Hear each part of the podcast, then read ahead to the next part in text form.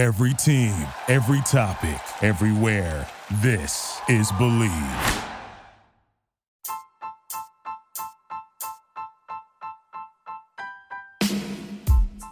Hey, TCK Potters, I want to give a shout out to Anchor, which is the podcast avenue we record with to bring you these episodes. Have you ever thought about starting your own podcast? When I was trying to get this podcast off the ground, I had a lot of questions. Like, how do I record a podcast? How do I record an episode? How do I get the Candlestick Kids Fantasy Podcast onto all of the apps that people are listening to? And how can I reach as many people as possible for free and make money at the same time from my podcast? The answer to every one of these questions is Anchor. Anchor is the one stop shop for recording, hosting, and distributing your podcast. Best of all, it's 100% free and ridiculously easy to use. And now Anchor can match you up with great sponsors who want to advertise on your podcast. That means you can get paid to podcast right away. Gaining some revenue from those podcast sponsors is essential to making necessary upgrades to the podcast and your overall brand. I appreciate how user friendly Anchor is and how we can record our episodes via our computers or over the phone, similar to a voice memo or a phone call. And we can record these episodes, edit them down as needed, upload them, and boom, the episode is ready to launch. So if you've always wanted to start a podcast and even make money doing it, go to anchor.fm forward slash start.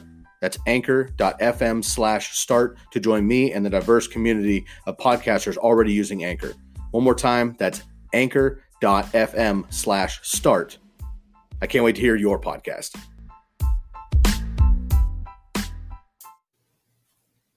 What's up, listeners? A few house cleaning items before we get into today's pod.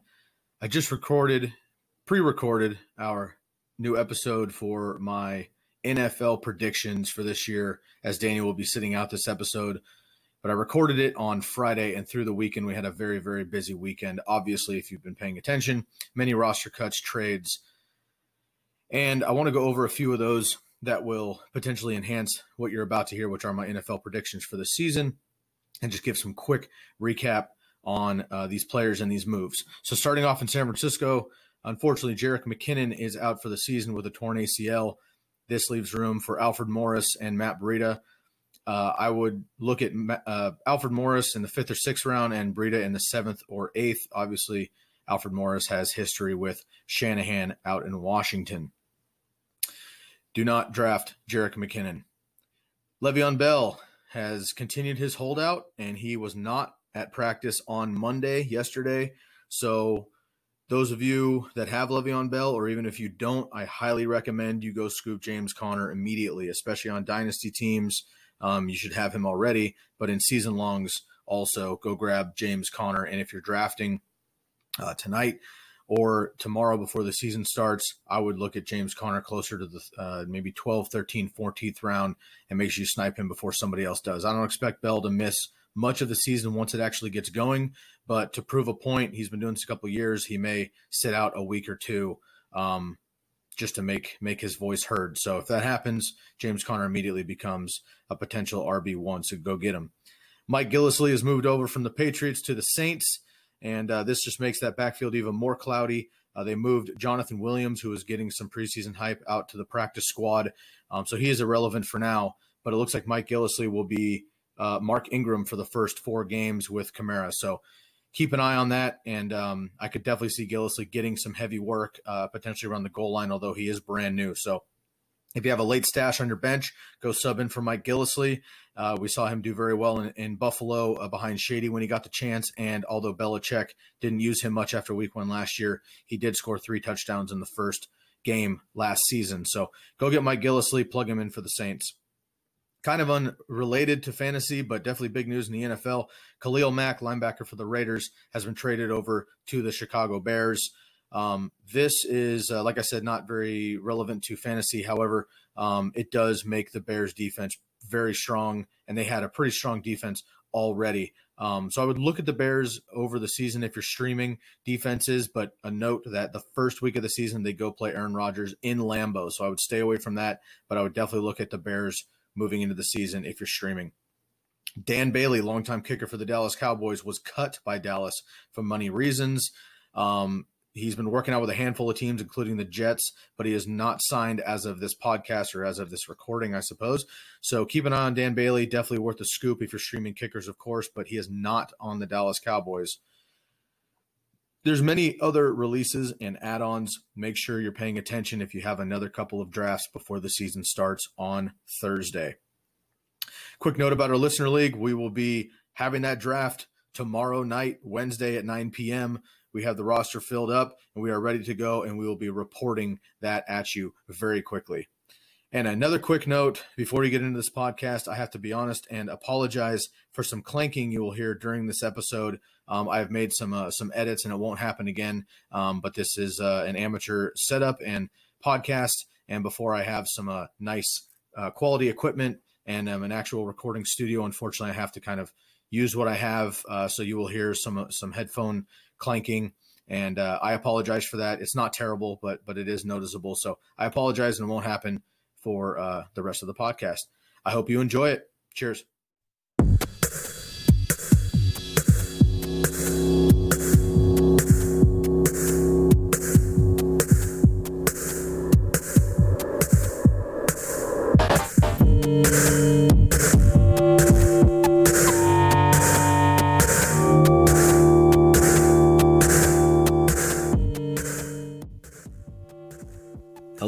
Welcome into the Candlestick Kids Fantasy Podcast. I'm your host, Sky Guasco, joined more often than not by my longtime brother, Daniel Stancato. For today's episode, I'll be riding solo. I'll be giving my real NFL predictions, each team's record, who makes the playoffs, Super Bowl prediction, as well as some bold predictions and some crazy calls.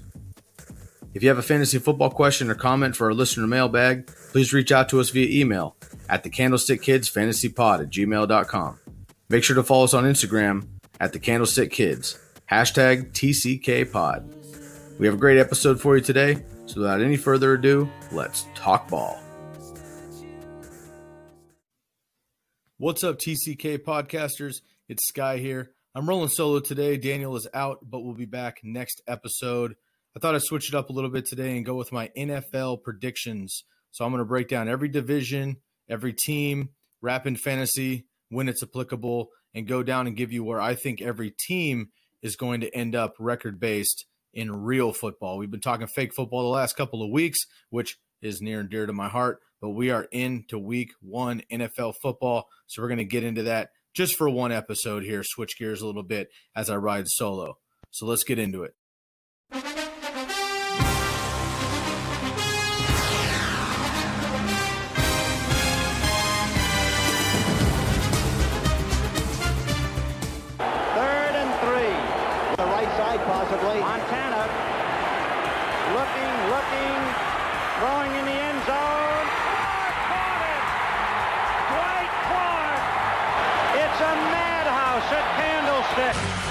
Young almost falls down.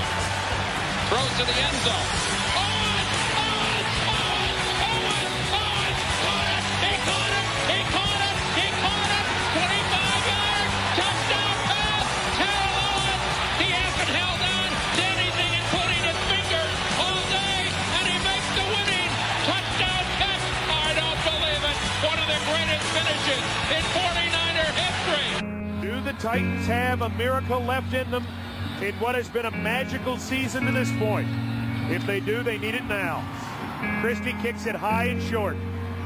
Going to be fielded by Lorenzo Neal at the 25. Yeah, give it it back to Wycheck. He throws it across the field to Dyson. He's got something. 30, He's got something. 50, He's got it. 40, He's got it. 20, 10, He's got it. End zone. Touchdown Titans. There are no flags on the field. It's a miracle. Has pulled a miracle. Let's start off in the AFC. Start off in the AFC East, and no surprise here. I've got the New England Patriots winning the division with a record of 12 and 4.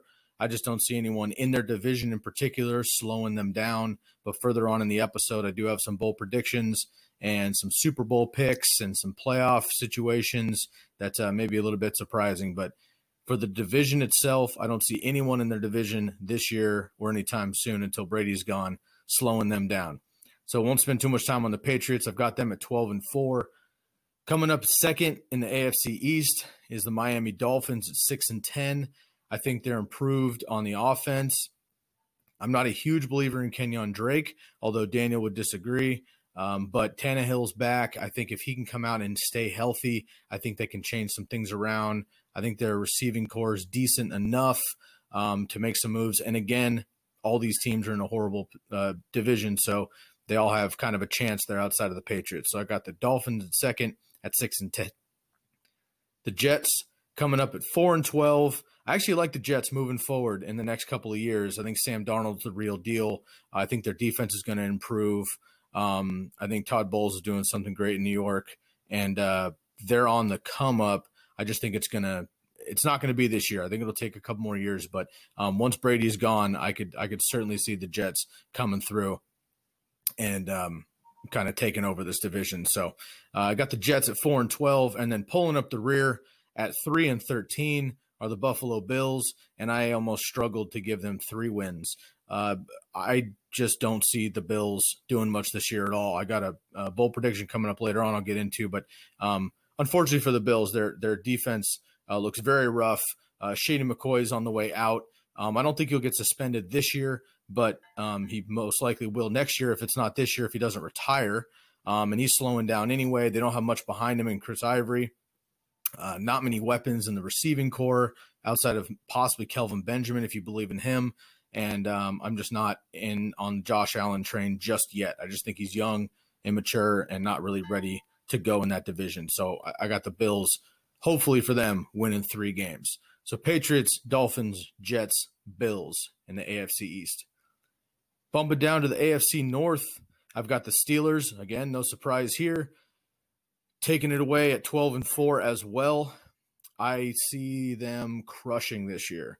Uh, my only concern with the Steelers on offense is Le'Veon Bell coming out a little bit sluggish, AB keeping his hamstrings uh, together, and possibly Big Ben staying healthy for at least 12, 14 games.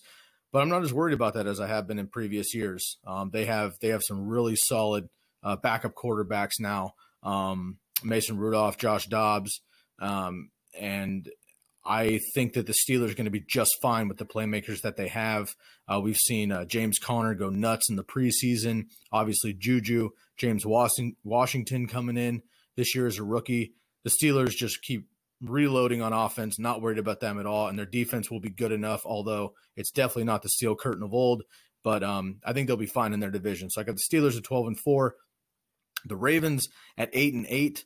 Um, I can actually see them getting up into maybe ten wins uh 10 11 wins depending on what happens um if you've been listening to the podcast you can uh you can tell that i'm a i'm a you know not confident in joe flacco uh playing frankly more than six games um i just think that first of all he's not going to hold up secondly lamar jackson's a real deal um before the preseason got started and we we had our first couple of episodes um I had Lamar Jackson and, and, Baker Mayfield as kind of a crazy call for me of both being QB ones in fantasy football, and I stand by it. I mean, Lamar Jackson's done nothing in the preseason uh, to to make me think otherwise. He's been a machine. He scored a touchdown in every game he's played, and um, the Ravens have played five preseason games because they also played the uh, Hall of Fame game there with the Bears.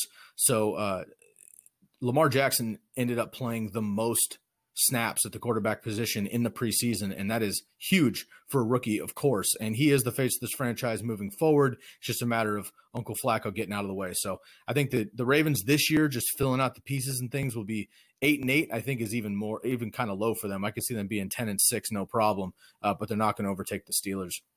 That defense should be good for another couple of years here. Um, here's a little bit of a surprise, potentially, depending on how you feel about this. But I've got the Browns at six and ten. I've got the Browns coming up in third place in the division. They are stacked, frankly, in on the offensive side of the ball. Um, we're not sure how everything's going to go. Of course, there's a lot of preseason hype always. You never know how these things are going to go. Uh, things could flop, of course, and they could just be the Browns. But I don't think that's going to happen this year. Um, Tyrod Taylor is playing very well. He had kind of a, a finger sprain dislocation uh, in the preseason, but he seems to be okay. I also don't think he makes it past six games for that team, and I think Baker takes over. Once Baker takes over, I think the Browns are really going to start firing. Um, he's got kind of more of a running gun approach and uh, extremely accurate, um, and just shows maturity as a rookie. Watching his tape through the preseason, um, he's just awesome all around. But I think the thing that's most impressive to me on just a football IQ is anytime he's in trouble or feels pressured, I see him kind of scramble a little bit, look twice, and then chuck it out of bounds. He's not afraid to get rid of the ball, take the down loss, don't throw a pick, don't get silly, don't run an extra three yards and get smashed. So I think Baker's got his head on straight, and um, I'm not a Tyrod Taylor hater at all. I just think that Baker is just like Lamar Jackson, uh, next in line, and I really, really believe that um, this uh, NFC or AFC North, excuse me, um, in the next couple of years is going to have some incredible talent at the quarterback position with the uh, Mason Rudolph and Lamar Jackson and, and Baker Mayfield. Um, so I got the Browns sneaking up there at six and ten, and then I've got the Bengals at three and thirteen. This might be a little bit low. I hope it is. Um, I actually like Andy Dalton. I know a lot of people in fantasy circles give him crap every year, but he's actually been a QB one and a high QB two most of his career in fantasy football. Of course, AJ Green's a machine, although he definitely had a downturn last year as the whole Bengals offense was pitiful. Uh, Joe Mixon, I think, is the truth. I just don't think he had a, a legit, um, you know, kind of outcoming last year while they were uh, working it out. Um, so I think that you know Marvin Lewis, I think is is short uh, they lose four, five, six games to start the season, I think he'll be ousted finally after I think it's 17 years or something ridiculous with the franchise. But once he gets out of there and and, and uh, Bill Lazor's able to take over, I think that the uh, Bengals will really pick it up. Um, at the end of the season, they looked a lot better than they did to start the season. So I could see them being better than three and thirteen, but again, going through their schedule, I just couldn't find many times that I was confident that they were going to win a game. And even teams that I thought that they had a chance against with the matchups, a lot of those games, the Bengals are on the road. So I just think they have a tough schedule. And I'm not sure they're going to be able to do it. But if guys like Joe Mixon can really turn it up and Tyler Eifert stays healthy, and we've got John Ross um, to be the second fiddle to AJ Green, uh, maybe Andy Dalton can make it happen, and maybe they can make a run to you know to closer to six and eight wins, but um, not super confident. So got the Steelers, the Ravens, the Browns, and the Bengals in the AFC North. Moving down to the South, I've got the Jags pulling away at twelve and four. Um, I expect big things last year. I think or this year, excuse me. Last year, I think uh, they caught everybody by surprise. That defense obviously is incredible. Um, Leonard Fournette is the real deal. Blake Bortles is kind of uh, not the not the sexiest real uh, life quarterback, but he's certainly a, an option in fantasy football. Marquise Lee, of course, is done for the year, which is unfortunate, but they have a plethora of young receivers out there in Jacksonville. Um, they've got uh, Austin Seferian-Jenkins, who's come over now to uh, fill that void of Marcedes Lewis. Uh, so you know, I think that they're they're really solid on offense, really solid on defense, and as long as Blake Bortles doesn't lose it for him, I really think the Jaguars can do some damage in general in the league. So I've got them at 12 and 4 this year. I've got the Texans bouncing back significantly up to 11 and 5. Um, again, if you've been listening to the podcast, I am a big believer in Deshaun Watson. Uh, last episode, Daniel and I um, had kind of a back and forth on whether Deshaun Watson was going to break out this year. I argued that he didn't even break out last year because it was only five real games. Um, but I argued that he is going to break out this year. Daniel argued that he was not going to break out this year. And frankly, he's a little bit overvalued. Um, I certainly understand the arguments both ways. However, I really believe in Deshaun Watson. I made a bunch of references to his college tape. I was hoping the Niners were going to scoop him in the draft. Um, loved him in college, love him in the pros he got hurt walking funny at a practice, so it's not like he took a huge hit. Although I guess it doesn't matter if you have that type of in- injury, but it wasn't an impact injury. Um, so I think they're I think the Texans are going to be great on offense. Uh, obviously, Nuke Hopkins and and uh, Will Fuller out there. They've got a bunch of tight ends that are good enough, and uh, Lamar Miller if he can if he can you know stay solid like he was last year with Deshaun, I think he'll be okay. And then if D'Onta Foreman ever gets healthy, which I'm just not sure he's going to, um, the Achilles is is rough. Uh, ho- hopefully he'll be able to come through with that uh, injury and, and join the team. But he's out for the first six weeks at least, so he's going to be a, a, late, late, late stash, uh, maybe a dynasty pickup for those of you uh, playing the long game. So that defense is going to reload, though. Um, of course, they've got uh, J.J. Watt coming back. They've got Clowney. Um, they've got Mercilus and uh, a decent secondary. So I think the Texans are going to really turn some heads this year. But I've got the one game behind the Jaguars at uh, 11 and 5. Third in the division is the Tennessee Titans at 9 and 7. Um, I I have seen the same tape everybody else has this preseason. And honestly, I'm not as confident as I was going into it. I'm a huge Marcus lover. Um, again, I personally live in Eugene. Daniel lives down in Berkeley. Um, so we've got the, uh, the, the the Oregon Ducks and the Cal Bears um, Pac-12 going on, and um, I was just blessed to be here in Eugene when when Marcus was here uh, playing for the Ducks and just arguably the best player in the country for a couple years, certainly at the quarterback position. And um, I'm a huge just fan of him. He's a great dude. I love his energy, his positive attitude, and the way he goes about it. I'm, I'm disappointed that he's had kind of the bad luck he has in the pros so far, but hoping he turns it around. But on a fantasy level, they have not clicked yet. Uh, LaFleur is supposed to come in, which I believe he will eventually um, from the Rams and and uh, turn things around in Tennessee, but we haven't seen it yet. They look they look honestly pretty pretty desperate in Tennessee. It obviously has not clicked yet, so I'm, I'm definitely dropping um, Marcus Mariota and uh, Corey Davis. Um, never been super high on the running backs, only because I'm not really sure what's going to go on there. Um, Dion Lewis, I guess I would pick over Derrick Henry, only because if Dion can stay healthy, I think he's going to be what DeMarco Murray was supposed to be last year, and he's got that high upside with the receiving qualities, obviously. And we saw what Gurley did last year, leading the team, leading the Rams with the receptions last year the running back position. So if Dion can stay healthy for 10, 12, uh, 14 games, I think he outpaces Derrick Henry significantly, especially in PPR leagues. Um, Rishard Matthews has been hurt pretty much the entire training camp, so I'm not sure his uh, status coming into the season, whether he's going to be able to click right away. But I do know he's a favorite in the past for Marcus. And uh, Delanie Walker, who is definitely the favorite of Marcus, um, has been great over the last couple of years, but unfortunately, he's nursing a toe injury. So hopefully that won't hold him back too much. But I'm expecting you know decent things from the Titans. I'm just a, a just a little bit worried that they're going to come out of the gate slowly, and and if they do, uh, they could fall behind the eight ball very quickly. Um, and uh, honestly, I, I, have them in third in the division right now at, at, nine and seven, looking at their schedule and, and what I predicted for wins and losses. But um, the Colts are last in the, the division at six and ten.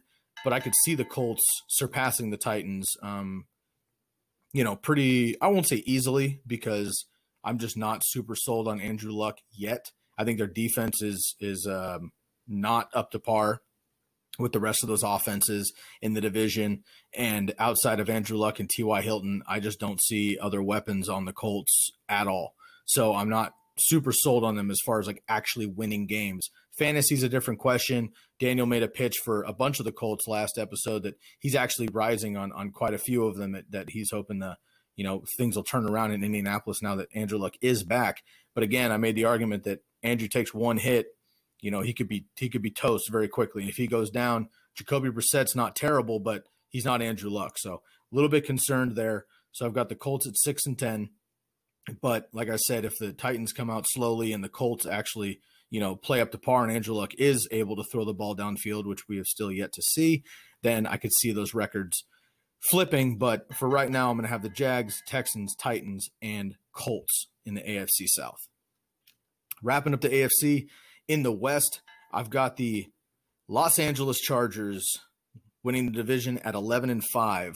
I love the Chargers. Honestly, I had them at, at, like 13 or 14 wins when I went through originally on their wins and losses. And then I did a second pass and I just, there was a couple games in there I, I just couldn't, I just didn't see them winning 13, 14 games. Um, I think they're great. I think they're going to be much improved from last year. Uh, obviously, Hunter Henry's out for the season, which is a bummer, but he's been out from the beginning, so they've had enough time to kind of work out uh, Mike Williams, who I love, um, grab a tight end, uh, whether it be Antonio Gates eventually or, or somebody else. Um, they could bring somebody in to fill that void, and I think they'll be okay. Philip Rivers looks great. Uh, the running backs are awesome. Um, Melvin Gordon, of course, is a beast, and they're saying that he had 80 plus targets last year uh, at the running back position, and they say that they want to give him more targets, which is insane. Uh, Austin Ekeler is an excellent second fiddle and one of the biggest handcuffs in fantasy football. If you have Melvin Gordon and you have more than five bench spots, I highly, highly recommend that you go out and grab Austin Ekeler because uh, if something happens to Melvin Gordon, Ekeler could definitely take off. A lot of people talked early in the season about um, Jackson. I'm not not super on it watching the game. Um, in the preseason, he's he's he's running with the last teams, and uh, he doesn't look ter- terrible. I just don't think he's ready yet. So I'm not worried that if Melvin Gordon goes down, that Jackson's going to take over. I think it'll be a little bit of a com- uh, committee, I guess, but I definitely see Ekeler getting the bulk of the work there. So I think he's the handcuff.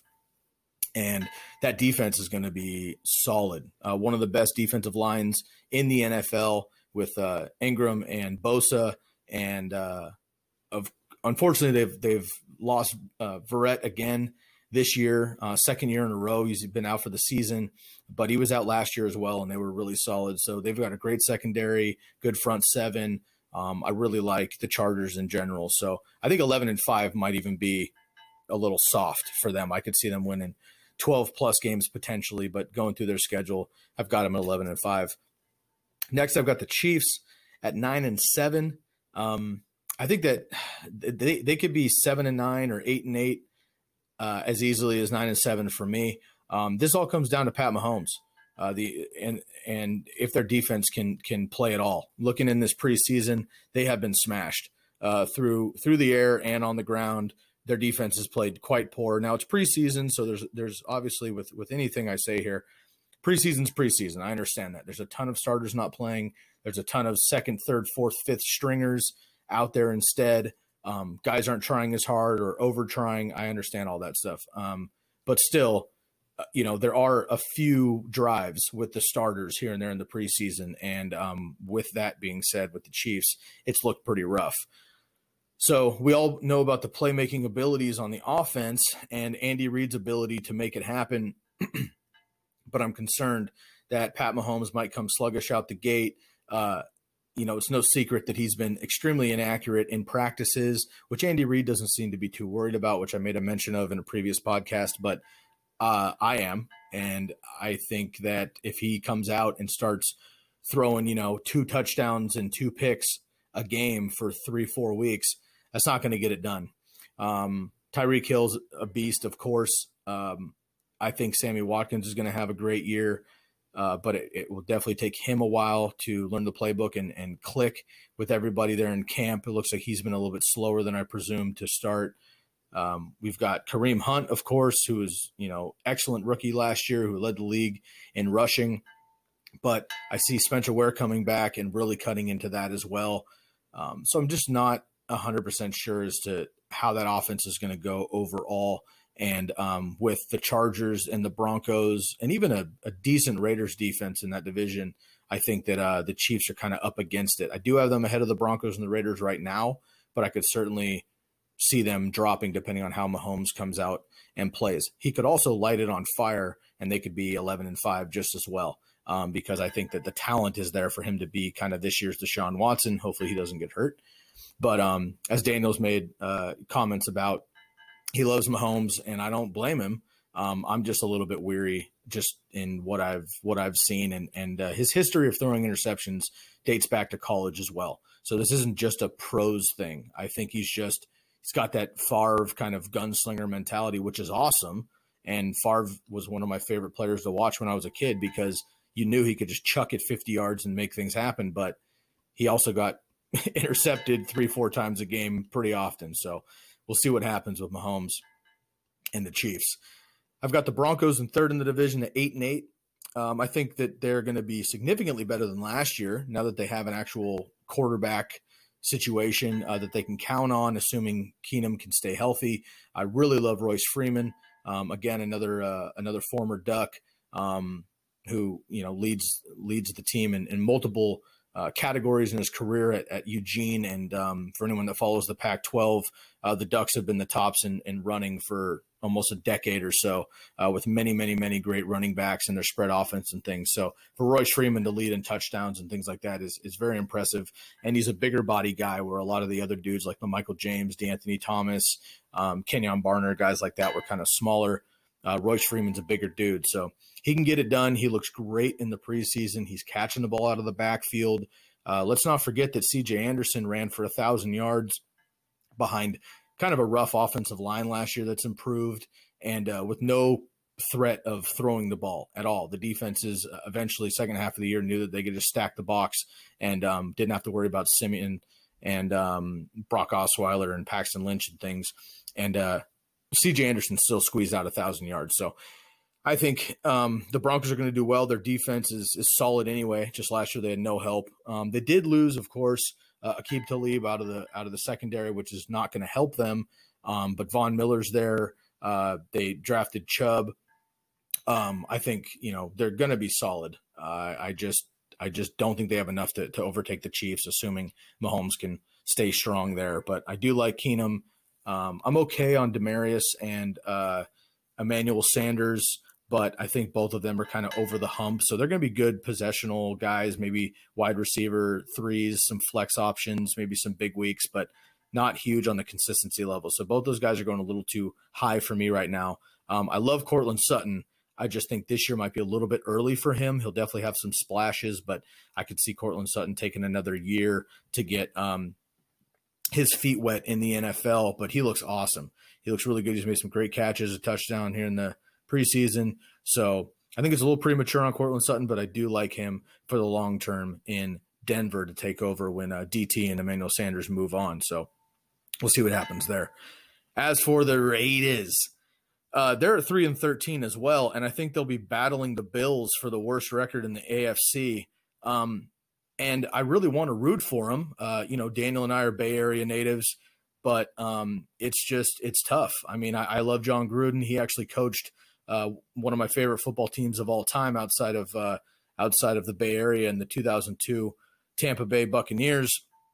Um, but it's been almost 20 years since he's coached and the game has changed a lot. And there's a lot of talk out that he wants to, you know, quote unquote, bring it back to the 90s and all that. I don't know about that. You know, I, I think a lot of people are saying he wants to run the ball a lot. A lot of reports are that he's had a bunch of, uh, you know, a thousand yard receiver and every year he's coached and all these things. So that looks good for Amari Cooper. Um, but Marshawn Lynch isn't going anywhere, although he's old.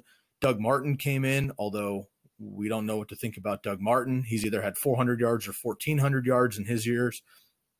So a little bit weary about the Raiders. Um, I would love to see Derek Carr uh, come through and um, come up to his potential. I think we've seen splashes. Last year he was hurt a lot of the year, so we didn't see it. Amari Cooper was hurt a lot of last year, so we didn't see him either. Um, and I would love to see Amari Cooper come out and crush. Uh, I just think he's a great um, player and an excellent talent, but we haven't really seen it yet. Uh, but it sounds like they're clicking, and and uh, Gruden loves them and says the uh, offense will quote run through uh, Cooper. So we'll see what happens there. But um, I don't think that they're going to be able to compete with most of their schedule on a consistent basis. Um, they have a couple games that I that I had kind of hit or miss, but again, like the Bengals, uh, a lot of those were up on the uh, kind of on the road away from Oakland. So once you get out of the black hole, uh, the Raiders aren't as scary. So I just don't really believe in the Raiders as a whole this year. I think it's going to be a downturn. I don't dislike the Gruden move. I think Gruden's going to be fine moving forward. He's a good coach. I just think this year um, isn't going to be as fruitful. I think right off the bat. Maybe next year, the year after that. Uh, now, one thing to to hang your hat on for Raider fans, I think, is that um, if you can keep Khalil Mack, which by the time this episode drops, uh, we'll see if he's even still on the team. Um, but there's a great young nucleus there for the defense. And uh, once Marshawn Lynch does retire in the next year or two, there's a lot of young, spry running backs on that roster. So honestly, the we haven't seen Marshawn. Well, we saw one run from Marshawn Lynch. It was about 60 yards. That was excellent, uh, retro beast mode, but it got called back. So he looks good, and I think he'll be fine. Um, I think he's a great, you know, fifth, sixth round pick. But those young running backs in Oakland look awesome. Um, again, they're running against second, third, fourth stringers, but um, all of them have had really, really solid games. So I think if anything were to happen to Doug Martin or um, Marshawn Lynch, I could see the Raiders moving down and, and and getting younger at the running back position, which I think will help the entire team. So I've got the Raiders at three and thirteen. I've got the Chargers, Chiefs, Broncos, and Raiders wrapping up the AFC West. Moving over to the A, uh, the NFC East, I've got the Eagles, the defending Super Bowl champions, at a modest 10 and 6. Now, this might be surprising if um, you're maybe just tuning in a little late to the preseason uh, on on the fantasy football tip, or you haven't been watching the games. Uh, but I got to be honest, I'm not an Eagles hater by any means. Um, I like a lot of their players, uh, and I think what they did last year was incredible, uh, beating Brady in the Super Bowl. However, they look borderline terrible um, this preseason. And again, Wentz isn't out there. Alshon's hurt. Um, you know, Foles has looked bad, frankly. Uh, a lot of their defense hasn't been playing. I understand all that stuff, but those are red flags for me. Wentz isn't ready. Sounds like he's not going to play week one. Is he going to be ready for week two, three, four? We heard this stuff from Luck last year, and he ended up missing the whole season. I don't see Wentz missing more than two or three games max. It sounds like he's great. He's just not quite ready for the full game impact, but it is definitely a red flag for me. Alshon has been a pain in my ass for years uh, with his um, injuries and the pup list and all these things. I owned him a handful of years on the Bears, and he always had uh, lower body soft tissue things, and now he's got you know a, a shoulder um, pectoral issue that is you know hindering him from kind of raising his arm high enough to to catch a ball and have that strength to take a tackle to the ground. Definitely concerned about that. Nelson Agholor, I think, is awesome, but he, in my opinion, is not yet a number one receiver. Uh, like I said, Foles looks bad. Um, he uh, he got absolutely destroyed in his last preseason game, um, and just doesn't doesn't look good at all. So I'm a little bit concerned about him taking over the helm this year. I know he was the hero last year, but I just don't see it again now. And uh, the running back committee looks um, washy. I think uh, you know Jay Ajayi is the best kind of maybe athletic option, but uh, Corey Clements there, who's a great kind of uh, I think a better Darren Sproles, but there's also Darren Sproles there. Um, who came back after a season-ending injury last year to kind of have one less one last hurrah uh, Sproles has been one of my favorite players over the years, but I think he's going to have one more season and call it quits and uh, see if Corey Coleman could come in and, and uh, you know, take over that position. And just buyer beware on Jay Ajayi. Um, I almost put him into my will not draft list. I, I picked uh, LeSean McCoy instead because he just had more red flags. But Jay Ajayi was second on my list, and the talent is there for sure. Um, but he's already dealing with a uh, lower body issue that's kind of undisclosed. Uh, he's had knee problems forever. Um, I'm really concerned about that. I am staying away from Jay Ajayi, period. If you do get him for some reason, it better be the sixth, seventh round, which probably won't happen. But um, I worry about him. I worry about him. I would say that Ajayi is maybe a great pick if you're scooping up like Mark Ingram or something and you want somebody to fill a couple weeks. But I'm really concerned. I don't predict injuries, but sometimes just red flags happen and you feel weary, and and this is happening right now with Ajayi. So I'm not feeling it. And again, I don't think the other two are bell cow back. So the entire Eagles offense is is sketch for me. Uh, I've expressed my love for Zach Ertz on uh, the podcast here, and that doesn't change. Um, I think he's going to get his, but I'm a little concerned now um, that he's not going to be who I was hoping he was going to be. I made a comment about him uh, potentially being the number one tight end over Gronk and Kelce and ranking him that way. And um, just as I had made that call, I actually, unfortunately, all this is kind of enveloped and I've, I've pumped the brakes a little bit on Zach Ertz. And unfortunately, he's now looking like, I mean, he's going to be a beast. Uh, he's the number one target on the team for sure, definitely in the red zone and all those other things. But there's nothing to take away from him um, as far as like a big play receiver or a running game for anyone to look at at least the first couple weeks of the season. So I could see teams definitely double teaming him and and uh, also you know Dallas Goedert's there and he's been a savage in preseason, so he could definitely cut into the workload as well. So I'm a little bit hesitant on Ertz all of a sudden. But he is my favorite option, probably my only option I'm going to be drafting, period, on the Eagles offense. Their defense is going to be awesome. Um, I just don't see them being able to carry the team uh, as they did last year a little bit. And that offense was on fire in the playoffs last year, but I don't see it yet in the preseason. So we'll see. But I think 10 and 6 is kind of a scary record for the Eagles, especially in, in first place in the division. Moving on, I've got a significant bounce back from the New York football giants at 9 and 7. Um, a huge part of this is Odell uh, coming back. Obviously, my man's getting paid. Um, the highest paid receiver in NFL history just the other day.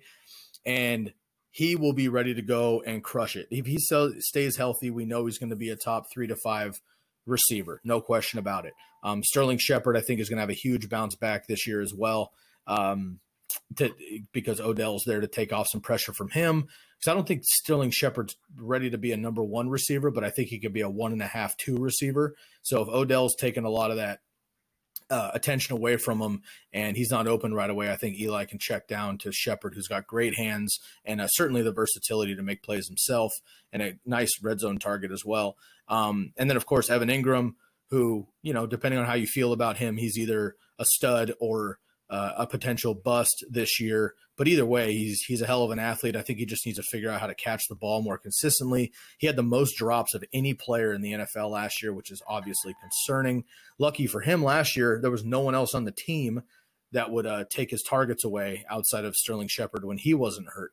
So he got away with it last year, but I could really see some regression this year if if he um, isn't able to you know keep keep the football in his hands. So um, we'll see what happens. And of course, Eli I'm not the biggest fan. I'm not a hater per se, but not the biggest fan. But anything happens to Eli, we'll we'll see what's you know behind him there. Um, so uh, Saquon Barkley obviously is a, is probably going to be a machine. I expect him to be similar to Zeke in his rookie year, but uh, you know, again, you never know. He's dealing with a quad injury already, uh, hamstring situation. So you know, those lo- leg soft tissue injuries are nothing to uh, scoff at um, especially as a rookie, man. It's a different season. It's a different speed up in the NFL. It's a longer season. Um, these guys have a have a different, you know, kind of punishment at, at, the running back position. So we'll see what happens to Saquon. I love him, but um, he started kind of in my fifth, sixth, seventh pick overall to start the draft. I've got him now down in my lower my lower first round in that kind of 9-10 uh, position uh, of running backs. So um, I'm taking, you know, Kamara.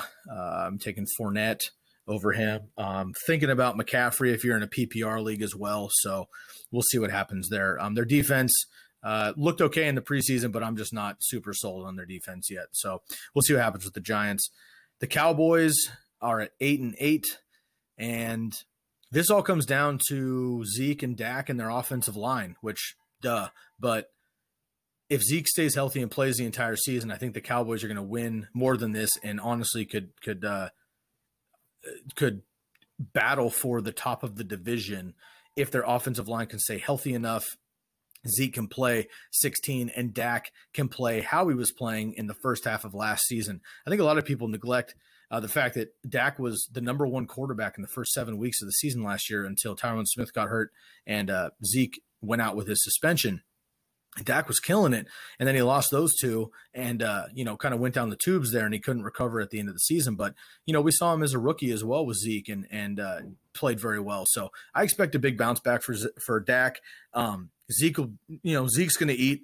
He's going to have the most uh, carries probably in the NFL. They're going to feed him as much as they possibly can, and you know, he loves his bowls of cereal on the first downs, so he'll be fine. Um, I've made I've made arguments over the podcast to take him as your number one overall pick, regardless of the format.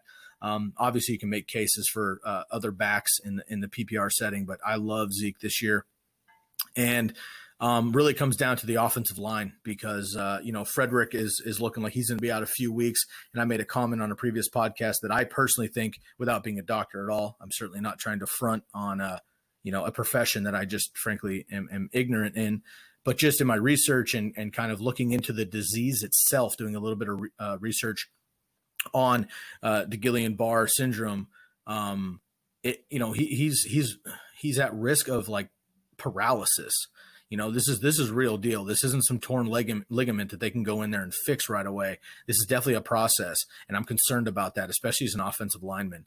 Um, Zach Martin looks like he'll be fine and ready to go, which is a great sign. Tyron Smith's back, so I think the, the Cowboys are going to be okay. Um, but Travis Frederick uh, was a, a, a, you know a statue there on that line, and, and he's going to be out at least three to four weeks, you know, probably six. And then honestly, at that point, they might just IR him for this year and, and let him rest for next. So we'll see what happens there. Um, receiving corps, not much to talk about. I like uh, Gallup. Um, I think his his prospect is great. I think they're not going to let him be the number one for too long just because they're stubborn. But he is definitely the best receiver on that team, in my opinion. Allen Hurns, I think, has been fine, but I don't think he's a number one, number one. And we all know, you know, what Beasley is. Um, so you know, we'll see what Dak can do. I think I think most of my excitement on Dak is his rushing ability and his ability to kind of just check it down, get Zeke some screens, and be accurate with the football. So if he can do that, I, th- I think they'll be okay. But I can see this whole division flipping upside down every year. Somebody else wins it, and it's always close. So we'll see what happens. I've got the Redskins pulling up the rear at seven and nine, and again, I could see any of these teams being first place, any of these teams being last place. This is just kind of how I predicted it via their wins and losses going through. Um, but there's a, there's uh, you know a big change in Washington. Some argue a, a you know upgrade at quarterback. Some argue a downgrade at quarterback with Alex Smith coming in for Kirk Cousins, who moved over to Minnesota. I don't really have an opinion either way. I think they're just different quarterbacks. Um, seeing Alex Smith for uh, you know too many years in San Francisco, not getting a fair choice. I have kind of a a biased opinion on him. Um, and also, I, I, liked Kirk Cousins uh, and his game, and obviously we saw Alex Smith light up the world last year in Kansas City. So it's kind of hard to tell what's going to happen, but I think Alex Smith fits the system for Jay Gruden very well in in, in Washington. Um, and if Adrian Peterson can stay healthy in Washington and get another chance, my boy all day, I love AP. If he can stay healthy for at least eight games, I think they're going to be really solid in those eight games. Jamison Crowder uh, should be a great um, addition for uh, for Alex Smith, and then uh, Josh Doctson. Um, you know, heading down the the sideline, I think would be great, um, and then Paul Richardson as well. So, you know, they definitely got some options. Uh, Jordan Reed, of course, is a risk, but you know he's a beast when he's healthy. So if he can give you six to eight to ten, um, he might be a late round flyer on tight end if you wait. And then don't sleep on Vernon Davis. Um, you know, my man Vernon Davis uh, and Alex Smith put up some pretty solid numbers there for a handful of years in San Francisco. They were pretty much the entire offense for a few seasons. So they've got a long history dating back a few years ago. So um, we'll see what happens with uh, with the Redskins they have a really solid offensive line that was hurt all of last year, so they're all coming back and, and they're definitely looking a lot better. We'll see if they can gel though. But behind AP, we're looking at Fat Rob and and uh, Samaje Perine, so we'll see what happens because obviously Derrius Guice is out for the season, which is very unfortunate. Obviously, as as he's a rookie um, and had a hell of a run on his injury, which is a bummer. It was like a 30 yard run. He was beast in it and and you know got hurt. So unfortunately, he's done. But uh, Redskins, we'll see what happens. Um, not super impressed by their defense, uh, but again, this entire division I think is up for grabs. I do not see the Eagles running away with it. That's basically my my uh, whole pitch here on the uh, NFC East. I do not see the Eagles running away with it, and frankly, it would not surprise me at all if one of these other teams surpasses them and the Eagles don't even win the division. So I've got the Eagles at ten and six, the Giants at nine and seven, the Cowboys at eight and eight, Redskins at seven and nine. In the NFC North, I've got the Vikings at 12 and 4. I think the Vikings are absolutely stacked this year, offense and defense. They're one of my favorite teams, period, in the league. Um, I j- just mentioned uh, Alex Smith uh, coming in and been bumping uh, Cousins out. Cousins now is in Minnesota. I think he is going to be really solid for that offense. I don't think he's going to put up like super gaudy numbers because this is just not really his game per se.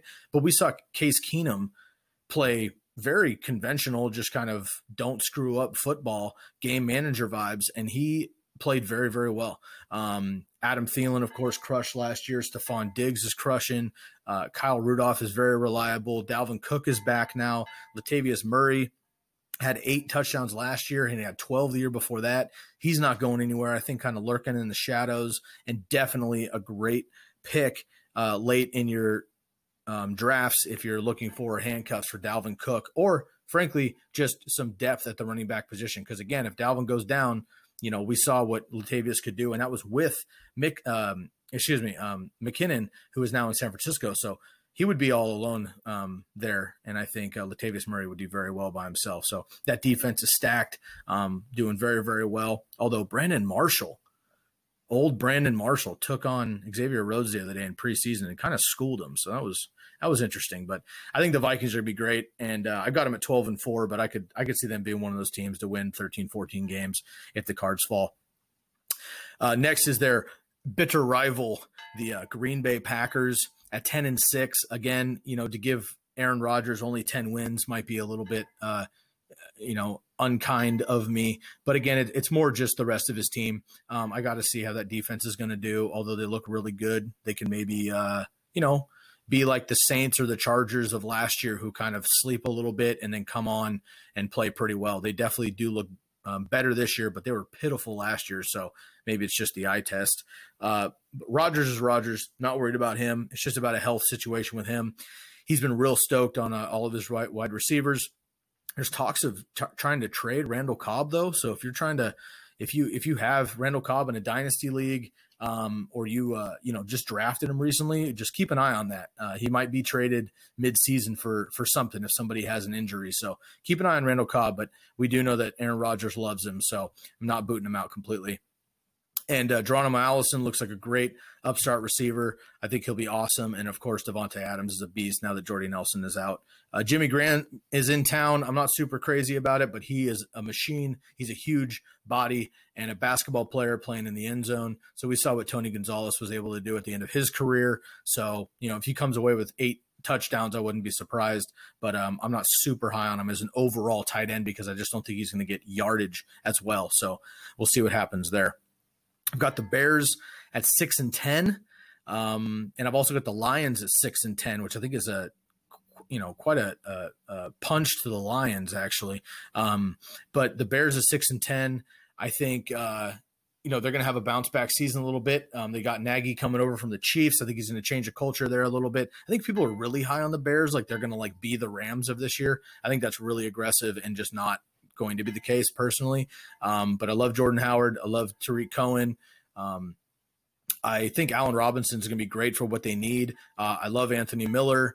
Um, and, you know, obviously Trey Burton is uh, in town now. So we saw what he did in Philly last year as a second tight end. So they have the weapons, and they didn't even let Mitch Trubisky, you know, play quarterback last year with John Fox. So I think if they turn him loose a little bit, we'll see what he can do because uh, he was a hell of an athlete in college. So I can see that offense definitely taking a turn up. My concern is their defense. Um, and I think, you know, a handful of people actually really like their defense. My concern is that they play some excellent offenses. The Vikings, the Packers, and the Lions are arguably, you know, all top 10 offenses in the NFL, and the Bears play them all twice. That's my concern there as far as the defense. And then the offense with Trubisky having to catch up and actually win those games. So, again, I'm talking fantasy football here but I'm like mostly focusing on the actual wins and losses of these teams.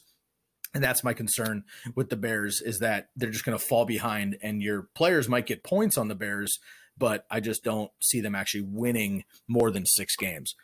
And likewise with the Lions, a lot of the same, a lot of the same points. Um, obviously, I love Matt Stafford more than Trubisky. Um, I like the receivers much better. Love Golden Tate, Marvin Jones. Love Kenny Golladay. Um, uh, Luke Wilson uh, took over. He came over from Seattle, took over from Eric Ebron. So we'll see what you know, kind of yet to see what happens there. Um, and then of course they're just ridiculous uh, circus at, at, at running back. Um, I think inevitably Kerryon Johnson will be the guy at the end of the season, but they've got you know multiple multiple players there: Blount, uh, Theo Riddick, Kerryon Johnson, and uh, Ameer Abdullah. So I just it, it's it's a mess there. But um, again with the defense, I just don't see the Lions being able to um, give up that many points and play catch up. Now, of course, they do have that offense uh, to do that.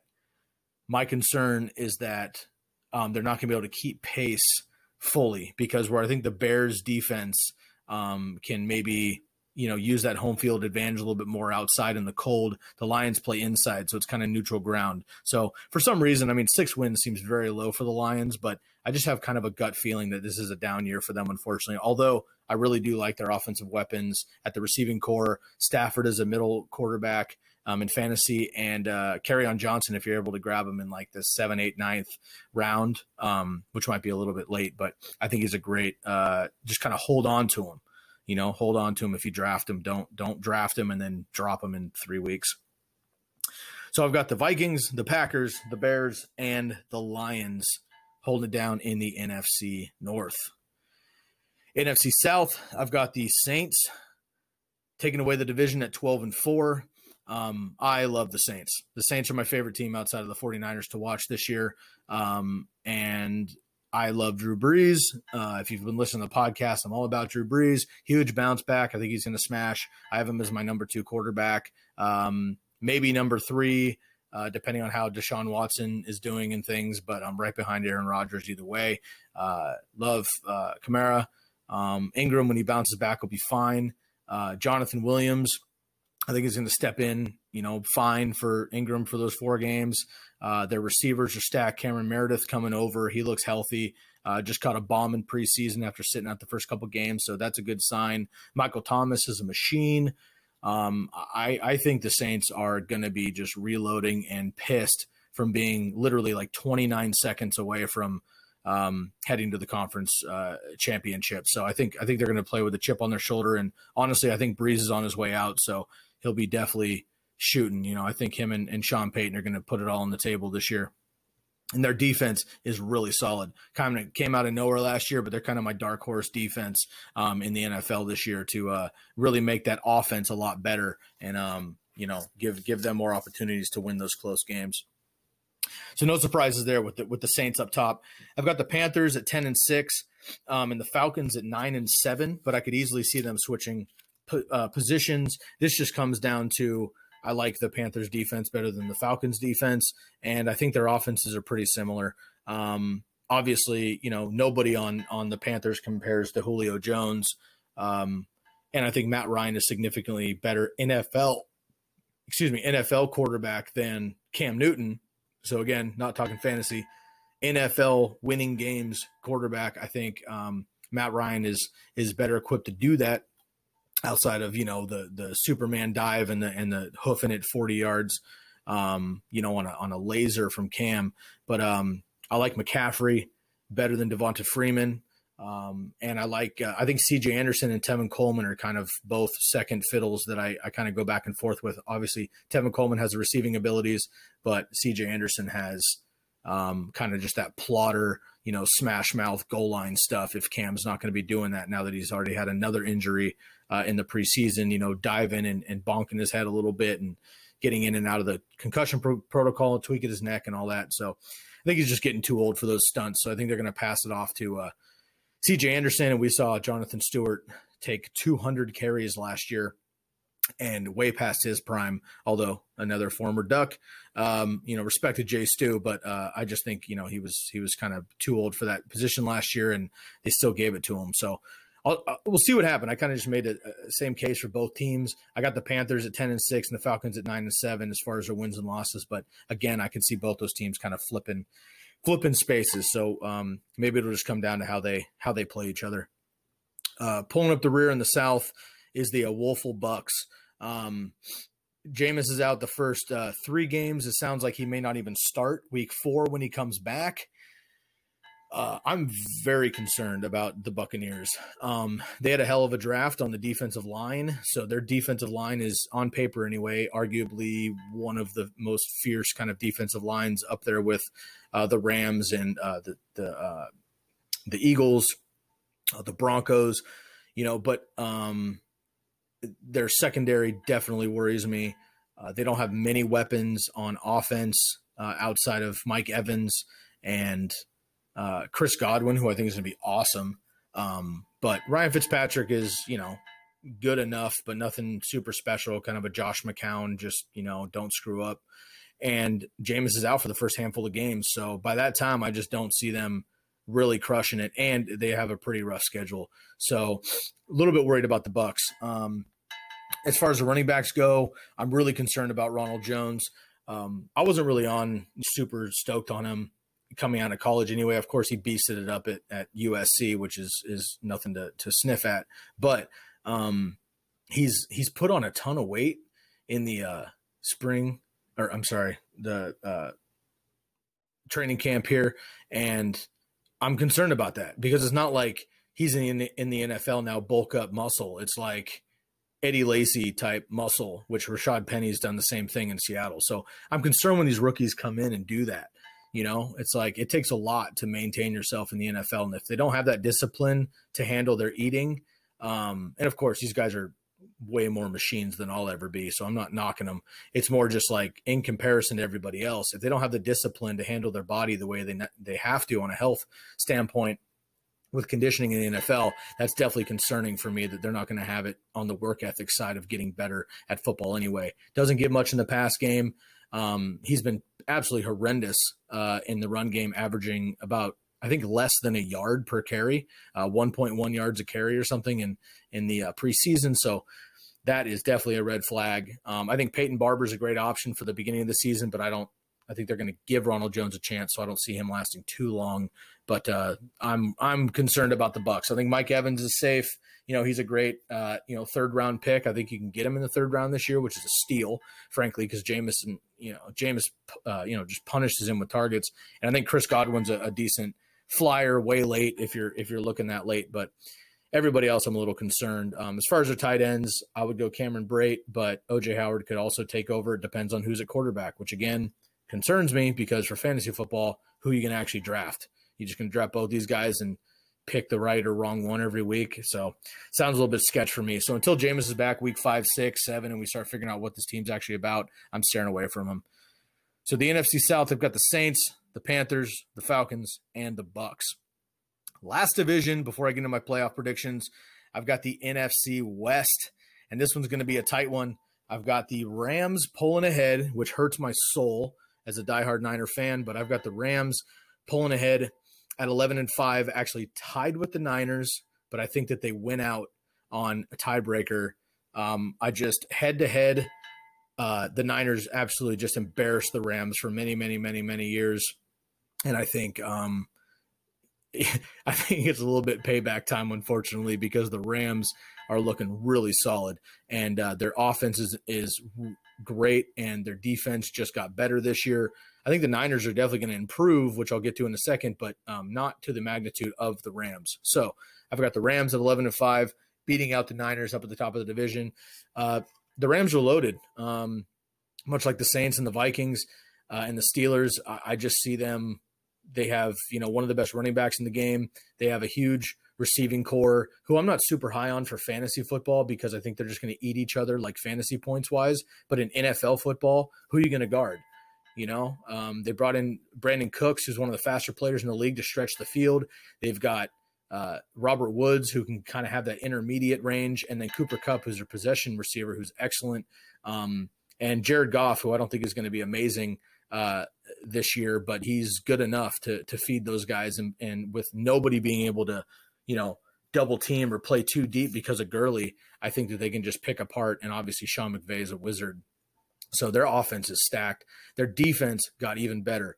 Aaron Donald just signed to be the most, uh, the highest paid defensive player in uh, the NFL, and um, they brought over Aqib Talib, I mentioned, who left Tampa. Or, I'm sorry, Denver uh, and they brought in uh, Marcus Peters from the Chiefs, um, and their defense was already great last year. So uh, the Rams are going to be solid. So I've got them winning the division at 11 and 5. The Niners, I think, squeeze out, you know, 10 and 6 or 11 and 5 and tie the record um, with the Rams at the end of the season. But I think that they're going to pull up that wild card spot because I think the Rams are going to actually beat the Niners both times again which you know sucks as a fan. Uh, but to, to, to try to just give some honest analysis here, um, I think that uh, the Niners just aren't ready yet. I think next year with Jimmy G, two years, Shanahan coming up, their defense improving, getting some more offensive weapons. I think the Niners will be able to compete a little bit better with the Rams, but I just don't necessarily see it happening this year. So I've got the Niners at 11 and 5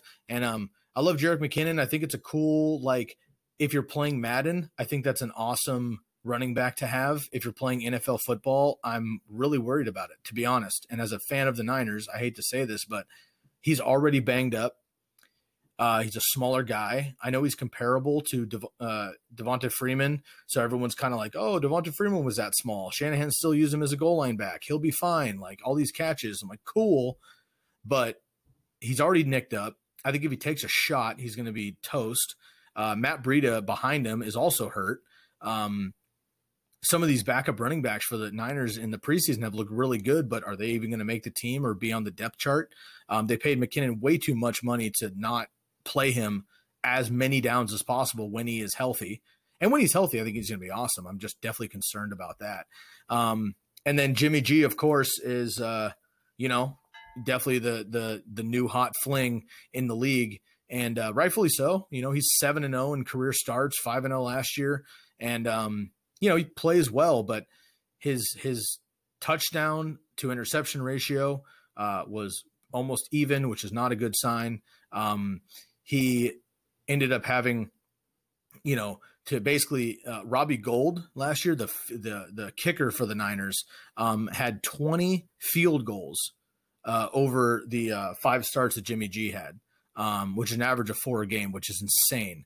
So I'm definitely that, that, that just tells me that he doesn't finish drives. So again, as a fantasy quarterback, like eh, I'm not buying Jimmy G anyway. As a fantasy quarterback, as a real uh, NFL quarterback, I think he's gonna be awesome in general, but I'm definitely concerned because we're going to need to put up some points against the uh, against the Rams and the rest of the NFC. So a little concern there.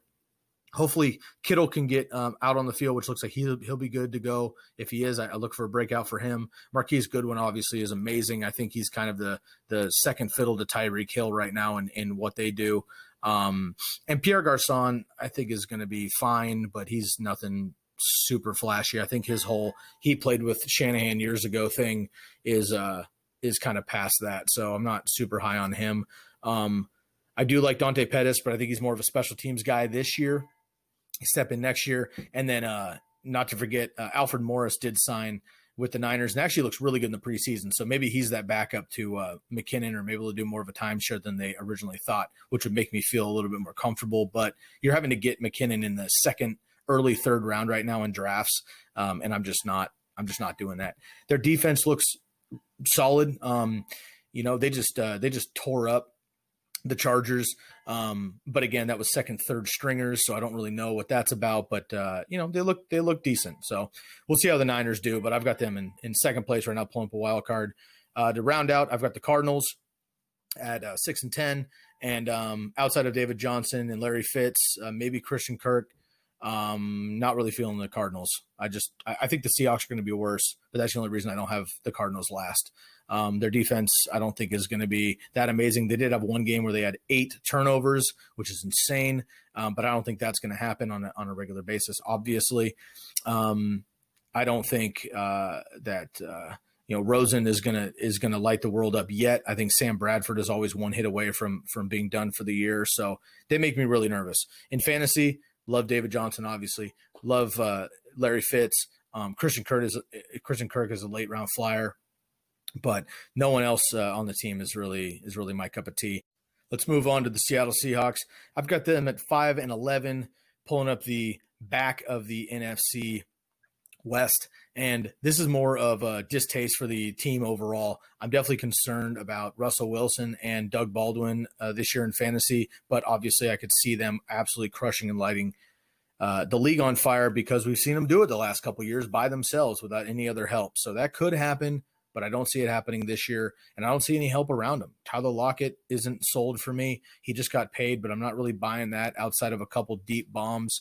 And um, Chris Carson, I think, is fun to watch and he's a good story potentially. And you know, Pete Carroll, quote unquote, loves him, but I wonder how much he's going to love him if the Seahawks are one and three or zero oh and four or two and five to start the season, and they have to get Rashaad Penny to play, and uh, they end up putting Rashaad Penny in, who I think is just not as good of a back as Chris Carson right now, and um, make that move, and and that could just be the end of Chris Carson. So we'll see. That's kind of a mess. Their defense is a shell of itself.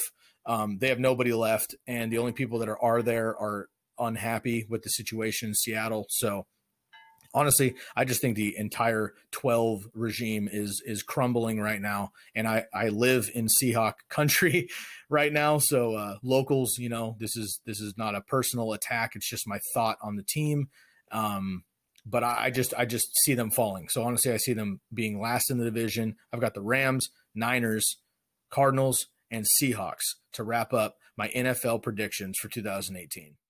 And that was a disgraceful performance, in my opinion. We threw that game. We gave it away by doing that. We gave them the friggin' game. In my opinion, that sucked. What's that? Uh, playoffs? Don't talk about playoffs. You kidding me? Playoffs? I just hope we can win a game.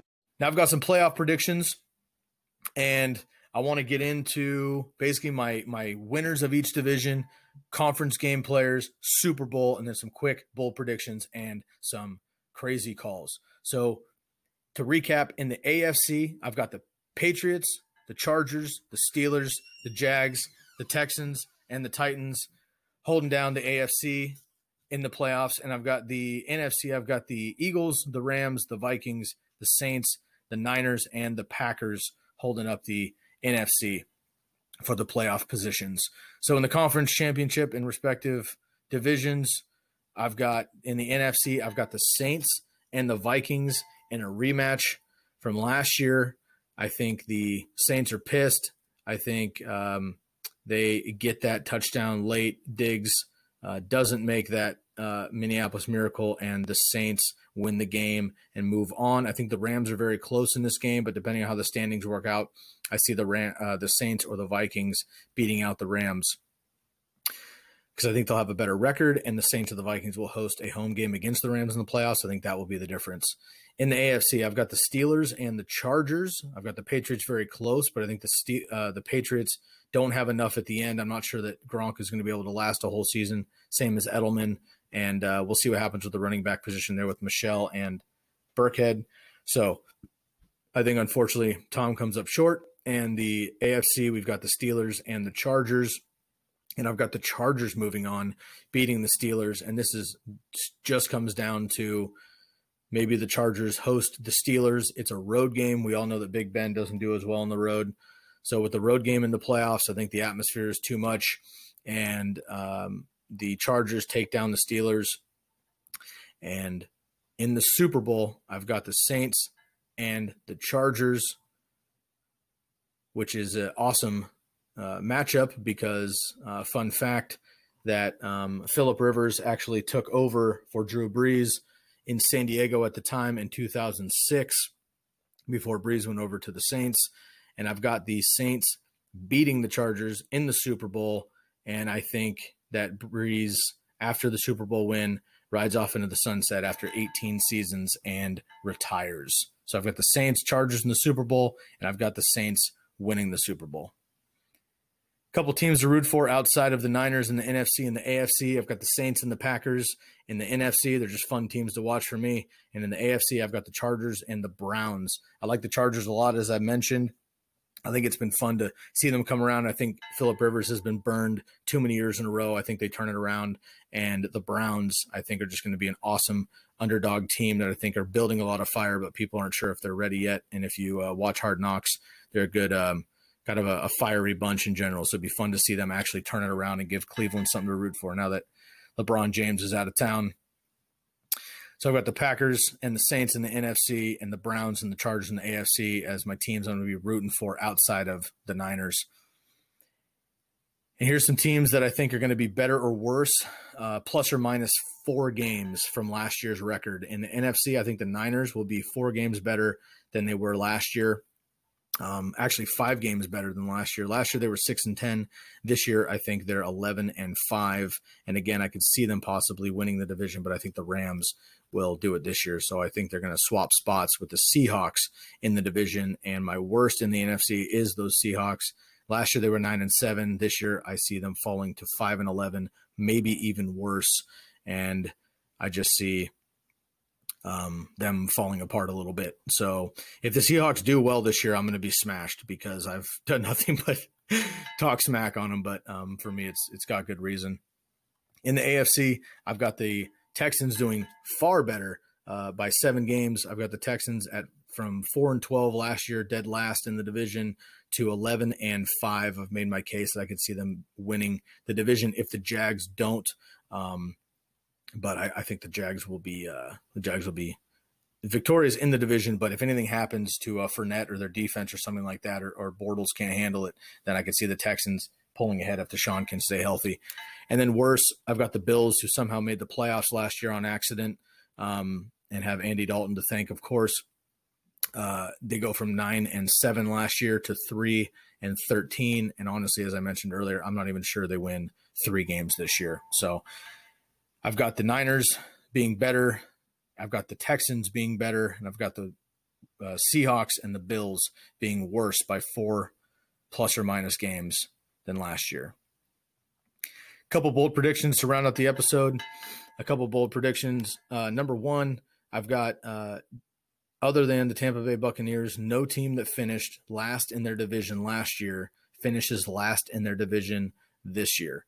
I was trying to find a case for the Bucs to somehow not finish last in the NFC South, but I just don't see it happening. Um, the Saints are are going to be amazing, and I think the Panthers and the Falcons are going to win. You know, at least eight games. So the Bucs will be last, but any other last place team from last season does not finish last in their respective divisions. Bold prediction number two: the Seahawks end up in the NFC West dead last, and Pete Carroll is fired. I've ragged on the Seahawks enough this episode. I'll move on. Number three, the Browns win at least six games this year and make the playoffs next year. I mentioned that I have them down for six and 10. I truly believe that. And there's some people who are taking the stab already that they're going to make the playoffs this year. I think the AFC is a little too tough for them this year, but I definitely see it happening soon and as early as next year if they can fend off the Ravens. Bold prediction number four Chiefs and Falcons both get snubbed late and miss the playoffs both of those teams made the playoffs last year. So the Chiefs made the playoffs last year in the AFC and the Falcons in the NFC. I see both teams uh, kind of putting on a battle late at the end, but uh, coming up short, and both of those teams miss the playoffs. Bold prediction number five the Niners win the NFC West. And this is just a straight up homer call, and I'd love to see it happen. But it basically comes down to um, if the Rams aren't as dominant as everyone expects them to be, I think the Niners could definitely put some heat on them if they play up to their level. Some crazy calls. Crazy call number one: the Browns, who were 0 and 16 last year, and the New York Giants, who were 3 and 13 last year, both make the playoffs. Again, very uh, you know, very crazy to say, I guess, but they're both looking really good right now. They're healthy. They look pretty explosive on offense. So I've got my crazy call number one, the Browns and the Giants, who are both dead last last year, two of the worst records in the entire NFL, make the playoffs this year. Crazy call number two, the Jags and the Panthers miss the playoffs. Both made the playoffs last year as well. As I mentioned, if Fournette goes down, which he's had the foot injuries over the years dating back to college, or they have a key defensive injury or two, I could see the Jags falling off, and as I mentioned, I could see the Falcons surpassing the Panthers. So we'll see what happens in the NFC or the, the NFC South, but um, that could definitely be up for grabs. So number two, the Jags and the Panthers missed the playoffs. Both made the playoffs last year. Crazy call number three: no team wins more than 12 games, and according to my projections right now, that is true. Of course, there are teams like the Vikings, uh, the Steelers, the Patriots, um, the Saints, the Packers I could see, uh, you know, the Rams even. Um, I could see those teams winning potentially 13 games. Uh, Jaguars, but I, I just don't necessarily see it coming to fruition this year. I think it's just the NFL is is always trying to equalize with drafting and things like that, and I think it's starting starting to happen. So 12 and four is the highest record for any team this year. Crazy call number four: Oakland and Seattle have worse records in each conference. Um, I, I made a case against the Raiders. I just don't think they're going to gel quick enough this year, and they have a pretty rough schedule. And the Seahawks have a tough schedule as well, and a, a really improved division all around um, with the Cardinals and uh, the Niners, and the Rams are beastie. So I'm just not sure that Russell Wilson can do it all. And again, if if uh, anything happens to Doug Baldwin and his lingering knee issue, which he's not even confident about, um, I think that the Seahawks are going to uh, plummet this year. So, crazy call number four Oakland and Seattle have the worst records in each conference. And last but not least, the crazy call number five Brady, Brees, Big Ben, or Rivers retire after winning the Super Bowl. So, I picked the Chargers and the Saints to be in the Super Bowl, and I picked Brees to beat Rivers in the Super Bowl, but I could easily see Brady or Big Ben getting back there as well. And if it's any of those four that win the Super Bowl, I could see that winner calling it quits and kind of riding high like like a John Elway or, or a Peyton Manning. So um, my crazy call number five is that Brady, Brees, Big Ben, or Rivers win the Super Bowl and retire right after.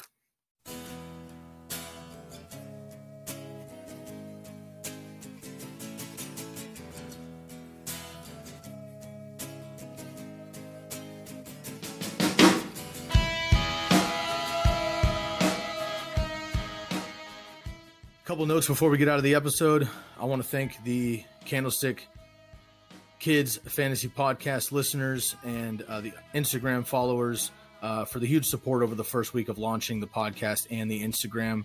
We're over 50 followers and listeners in the first week. I really appreciate that. Thank you, everybody, for the hustle and getting the word out and the shares and the likes and the follows and the listens. It really does mean a lot to us. We put a lot of hard work into these episodes and the time, and, and we're doing our very best to uh, give you adequate.